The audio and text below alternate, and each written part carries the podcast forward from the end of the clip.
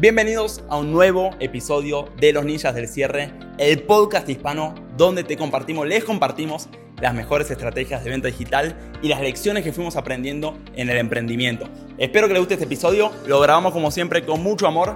Si te gusta, suscríbete, compartilo y sin dar más vuelta, arranquemos, démosle play.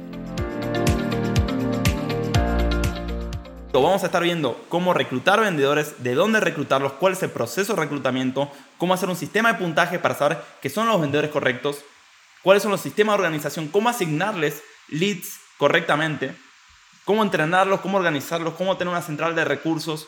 Genial. Entonces, vamos a ver cuáles son las 10 claves, ¿ok? O sea, chicos, le voy a hacer acá un poquito eh, aguafiestas, voy a tirar un spoiler y ya le voy a anticipar cuáles son las 10 claves, ¿verdad? Entonces, Clave número uno, tener un sistema de reclutamiento. Ahora voy a ahondar en el tema. Estamos cubriendo cuáles son las 10 claves para crear un equipo comercial exitoso que venda por ustedes en menos de 30 días y que facture en Evergreen, es decir, todos los días. Eso vamos a cubrir hoy.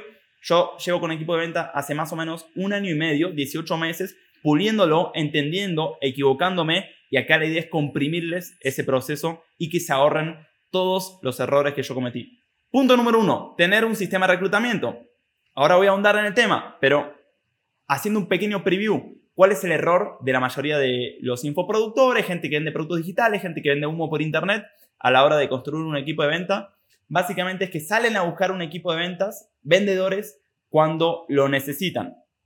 Y vamos a ver por qué ese es un error. Número dos, tener una central de guiones que alinee y estructure a todos los vendedores. Número tres, tener un régimen de práctica diario para sus vendedores, ¿ok? Diario. En nuestro caso es de lunes a sábado, el domingo nos lo tomamos, pero tener un régimen de práctica diario, no de vez en cuando, no cuando me pinta, diario. Mismo horario, mismo lugar. Después, punto número 3. Punto número 4, tener un sistema de asignación de leads inteligente, con criterio. Ahora vamos a ahondar en este tema. Para quienes no saben de lo que estoy hablando, básicamente quiere decir cómo asignarle prospectos a tus diferentes vendedores y cómo hacerlo bien, no cómo hacerlo mal.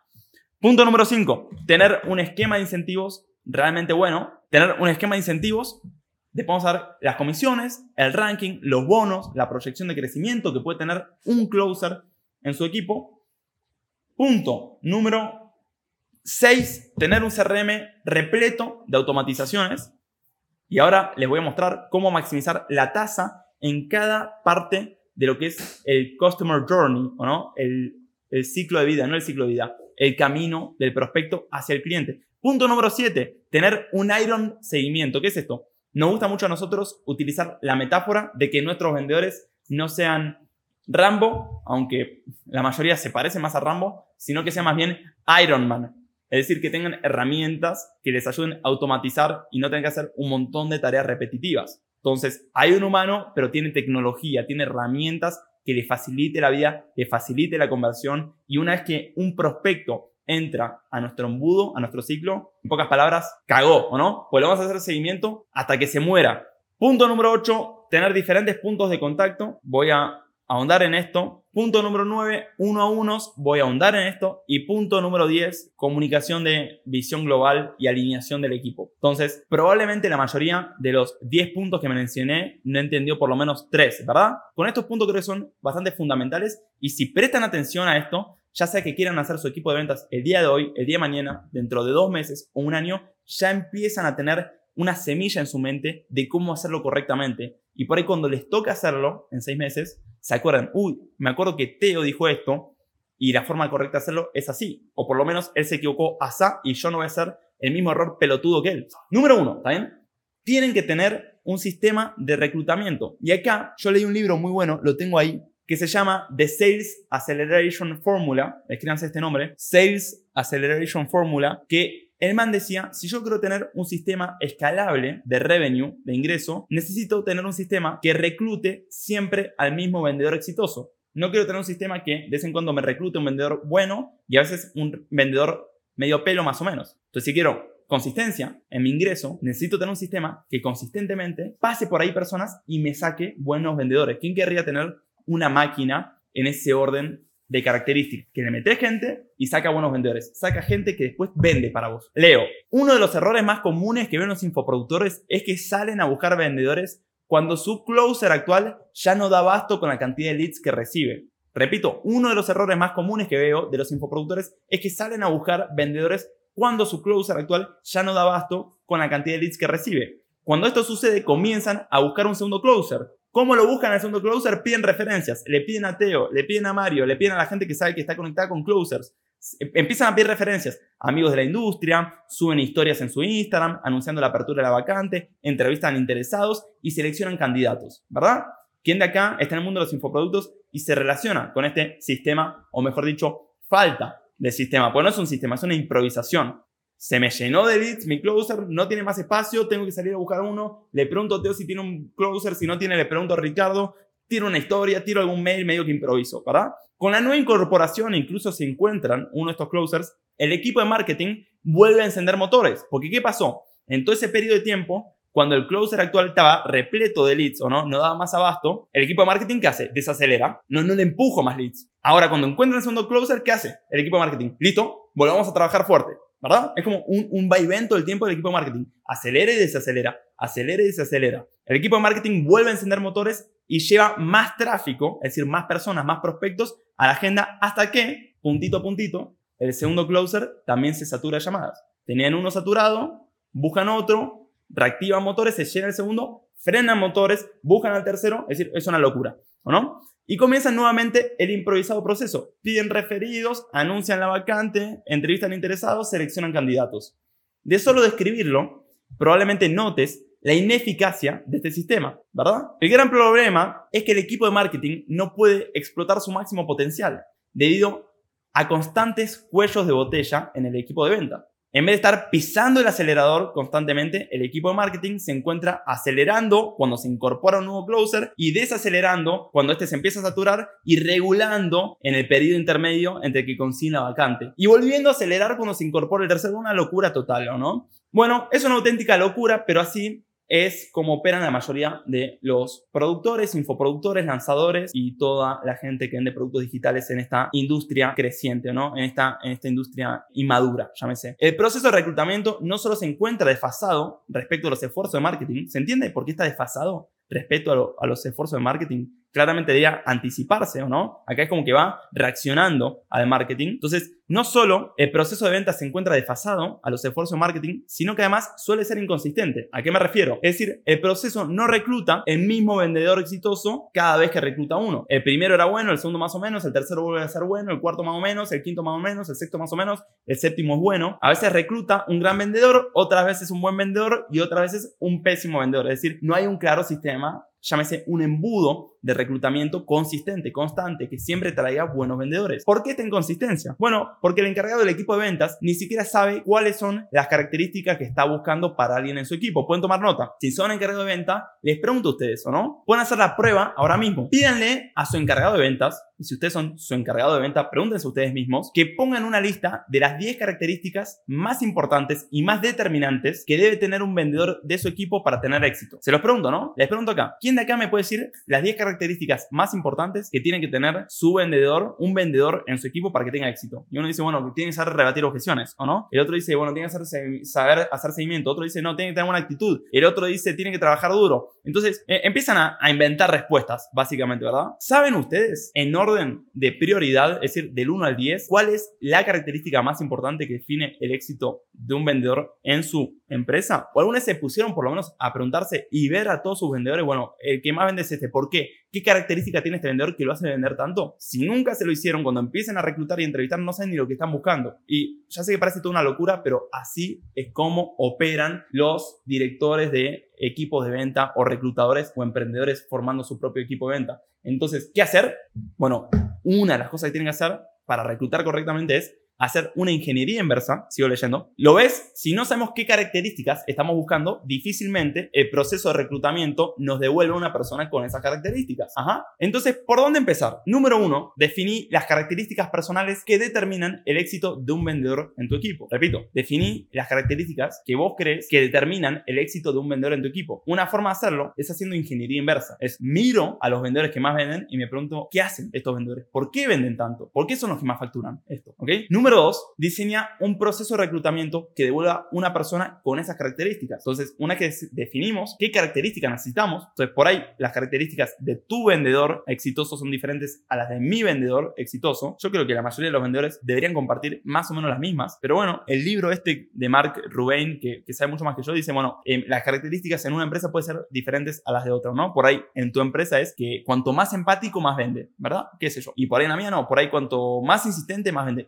Independientemente de cuál sea es, vamos a ver, hacer una ingeniería inversa, vamos a ver a todos nuestros vendedores, sobre todo los top vendedores, y preguntarnos, ¿por qué este vende? ¿Qué, qué hace este? ¿Qué tiene este que vende? Se preocupa mucho por el prospecto, hace mucho seguimiento, practica todos los días, es bueno rebatiendo objeciones, está muy motivado, está en la quiebra y tiene que salir adelante, tiene motivaciones externas, tiene una familia, ¿qué, qué, qué es, verdad? Entonces, número uno, definimos las características. Número dos, diseñamos un proceso de reclutamiento que devuelva a una persona con esas características. Acá ya la mitad se perdió. Dicen, pero ¿cómo lo hago? Bueno, ¿Cómo hago una máquina como si fuese una función que yo le meto personas y del otro lado saca gente con estas características, ¿o no? Entonces, si I es el vendedor con las características que, que queremos, ¿cómo hago para meter gente acá y sacar estos vendedores? ¿Cómo hago este sistema? Bueno, ahora lo vamos a ver. Y por último, una vez que tenemos definido el perfil de nuestro vendedor exitoso y tenemos un sistema de reclutamiento mínimo viable, tenemos que empezar a optimizar, ¿o no? Tenemos que empezar, número uno, tenemos que optimizar a llevar gente por ese sistema y número uno, ver si sale gente como la que esperamos, ¿o no? Número uno, eso. Número dos, incluso si sale gente como la que esperamos, tenemos que ver si esa gente vende. Porque por ahí, según vos, no, este era el candidato perfecto, pero después no vende, entonces no te sirve. Entonces, número uno, planteamos la hipótesis de cómo tiene que ser, qué características tiene que tener ese vendedor, ¿verdad? Número dos, diseñamos un proceso básico, mínimo viable, para conseguir ese vendedor. Y número tres, tenemos que empezar a optimizar. Si no estás sacando, no estás incorporando buenos vendedores que vendan, o no como se termina un buen vendedor muy fácil, que venda, que facture, si después de hacer todo el proceso, todo el ciclo, no sale ese vendedor, es decir, no tenés ingresos con esta nueva incorporación, deberías preguntarte dos cosas, ¿o no? Número uno, que las características definidas en el paso uno sean en efecto las que definen el éxito del closer, porque por ahí le pifiaste a las características, es decir, fallaste, erraste en las características. Número dos, que el proceso diseñado en el paso número dos, en efecto devuelva a personas con esas características, porque por ahí las características están bien, pero la manera en la cual vos estás buscando traer y generar esas características no lo estás consiguiendo. De esta manera, contrastás tus hipótesis desarrollados en los pasos 1 y 2 con los resultados empíricos y podrás hacer las optimizaciones correspondientes hasta que tu funnel de reclutamiento reclute consistentemente el mismo vendedor exitoso. Entonces, paso número 1, tener un sólido sistema de reclutamiento. Si no se dieron cuenta, este sistema de reclutamiento debe estar constantemente en marcha y no responder reactivamente al exceso de demanda de vendedores, sino tenerlos en anticipación. Nosotros, ¿qué hacemos? Tenemos lo que se llama una incubadora de closers. Tenemos que estar constantemente reclutando vendedores y tenerlos en incubadora es como la reserva de River, la reserva de Barcelona, del Real Madrid. Tienen ahí jugadores en entrenamiento para que cuando necesitan uno, tienen listos, ¿verdad? No es que selecciona uno y empiezan a buscar uno de las inferiores, empiezan a buscar los partidos de, de Banfield a ver si encuentran un jugador ahí por Sudamérica. Entonces, número uno, necesitamos justamente anticiparnos a esta demanda para que cuando se sature uno ya tenemos a alguien para empalmar y ampliar la capacidad y tenemos que tener un buen sistema criterioso para justamente reclutar a estos vendedores. ¿Entiendes todo esto? ¿Cuáles son las características? Las tienen que empezar a buscar. Ahora, yo hice mi hipótesis y les puedo compartir algunas de las características. Para mí, una de las más importantes, por ejemplo, es que el vendedor genere sus propias oportunidades. ¿Está bien? ¿Qué quiere decir esto? Que cuando no tiene agenda, se genere su propia agenda. Nos hemos dado cuenta que los mejores vendedores, indefectiblemente en nuestra empresa, son aquellos que salen a buscarse oportunidades cuando tienen agenda vacía. No es que se quedan ahí paviando diciendo no tengo leads. No, agarran el CRM, lo empiezan a excavar el CRM empiezan a crearse sus propias oportunidades, empiezan a hacer colaboraciones, empiezan a prospectar. Sinceramente, el CRM está repleto de oro, está lleno de oro, y los mejores, los que más venden, son los que no se quedan quietos cuando no tienen agenda. Entonces, para nosotros, una de las más importantes, definitivamente, es la capacidad y la proactividad del vendedor de generar sus propias oportunidades. Otra muy importante es el seguimiento que hace el prospecto. Entonces, el seguimiento que es cuánto contacta una vez no cerrada la venta, si sigue manteniéndose en contacto. El seguimiento es donde se cierran casi todas las ventas. Eh, seguramente lo vieron, ¿o no? La famosa etapa de oro de, la venta. Entonces, una de las formas que, yo hago para, para, definir el seguimiento es que si yo le agendo al, al candidato de acá al lunes, ¿ok?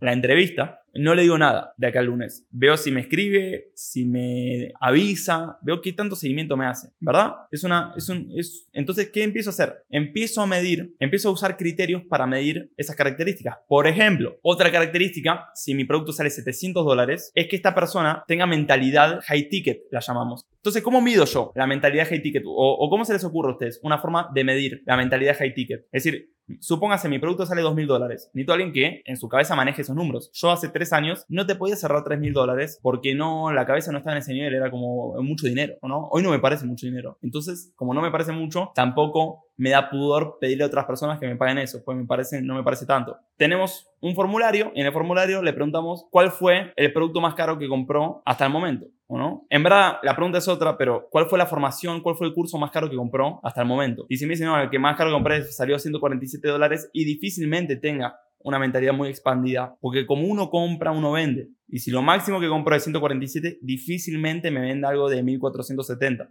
Entonces, ¿qué, qué les mostrar acá básicamente, no? Fíjense que si una de mis características es la mentalidad high ticket, ¿o no? Voy a ponerle un formulario para medir esta mentalidad. ¿O no? Medir esta característica, ¿está bien? Si otra de mis características es, supóngase, la generación de oportunidades, tengo que ver ingeniosamente cómo puedo averiguar o cómo puedo tener algo de data de antemano de si esta persona va a generarse oportunidades. Entonces voy a o ya sea, o hacer un desafío, o hacerle, ponerle una tarea, ponerle un reto, hacerle responder una pregunta, algo para medir esa característica. Pero esto es imposible si no conocemos las características. Entonces, de esta manera, mandamos flujo de personas las hacemos pasar por este proceso y nosotros las puntuamos y ponemos un ranking, ¿está bien? Entonces, las personas cuando pasan por este proceso salen con un ranking. Cuando salen con el ranking, entrevistamos únicamente a las personas que mayor puntos suman. Y estas son las que avanzan en el proceso. Y de esta manera buscamos criteriosamente seleccionar constantemente buenos candidatos. Dicho sea de paso, las personas que sumaron los mayores puntajes terminan siendo excelentes closers. Es el caso de Kevin, por ejemplo, que tiene, creo que tiene 17 años, o sea, no, no, no es mayor de edad. Se quiere venir a Colombia y viajar solo y no puede, pobre, porque, porque no le da la edad. Kevin en el mes de enero vendió, teniendo los peores leads, como unos 3.400 dólares. Y acá Kevin hizo 3 mil dólares. Kevin creo que entró como en diciembre y entró recibiendo los peores leads porque era nuevito. Ajá. Y aún así fue de los que más vendió. Si ustedes vienen acá y van a nuestro sistema de reclutamiento, van a ver que Kevin fue el que más puntos sumó. Y encima, esto yo lo hago a ciegas. Siempre tapo el nombre del candidato porque a veces los conozco y no me quiero influenciar. ¿Ok? Quiero ver si realmente sirve, si realmente funciona el sistema. Entonces, acá están los puntajes y fíjense que Kevin fue el que más puntajes había sumado de mi ranking. O sea, e, este ranking no solo lo hago yo, sino que lo hacen los otros dos directores, ¿verdad? Entonces todos ponemos nuestro puntaje. Fíjense que Kevin, en mi criterio, había sido el que más puntajes habían sumado. Fíjense acá los puntajes, ¿verdad? Miren mis puntajes. Fíjense que ninguno supera 109.75. En el caso de Reynald, este era el único que sumaba más, pero también estaba muy posicionado. Y en el caso de Roger, también había dos personas que le habían ganado. En mi ranking nadie le ganaba a Kevin, ¿ok? Esto yo lo hago a ciegas. Nunca veo el nombre de la persona. Siempre tengo esta columna tapada en negro y le voy poniendo los puntajes. Después esos puntajes se multiplican y sale un puntaje global. Entonces, Kevin fue el que más puntos sumó y fue el que más vendió. De los que más vendió. Otra vez nos pasó exactamente lo mismo. La persona que más puntajes había sumado en mi categoría había sido un chico, más bien un señor, eh, con todo el respeto a Gus, que se llamaba Gustavo, fue el que más puntos sumó en mi ranking y también fue el que más vendió. O sea, cuando digo el que más vendió, casi había vendido más que los closers anteriores, los que ya tenían experiencia. Entonces, así es básicamente cómo hacemos un sistema de reclusión constante que genere constantemente el mismo closer exitoso.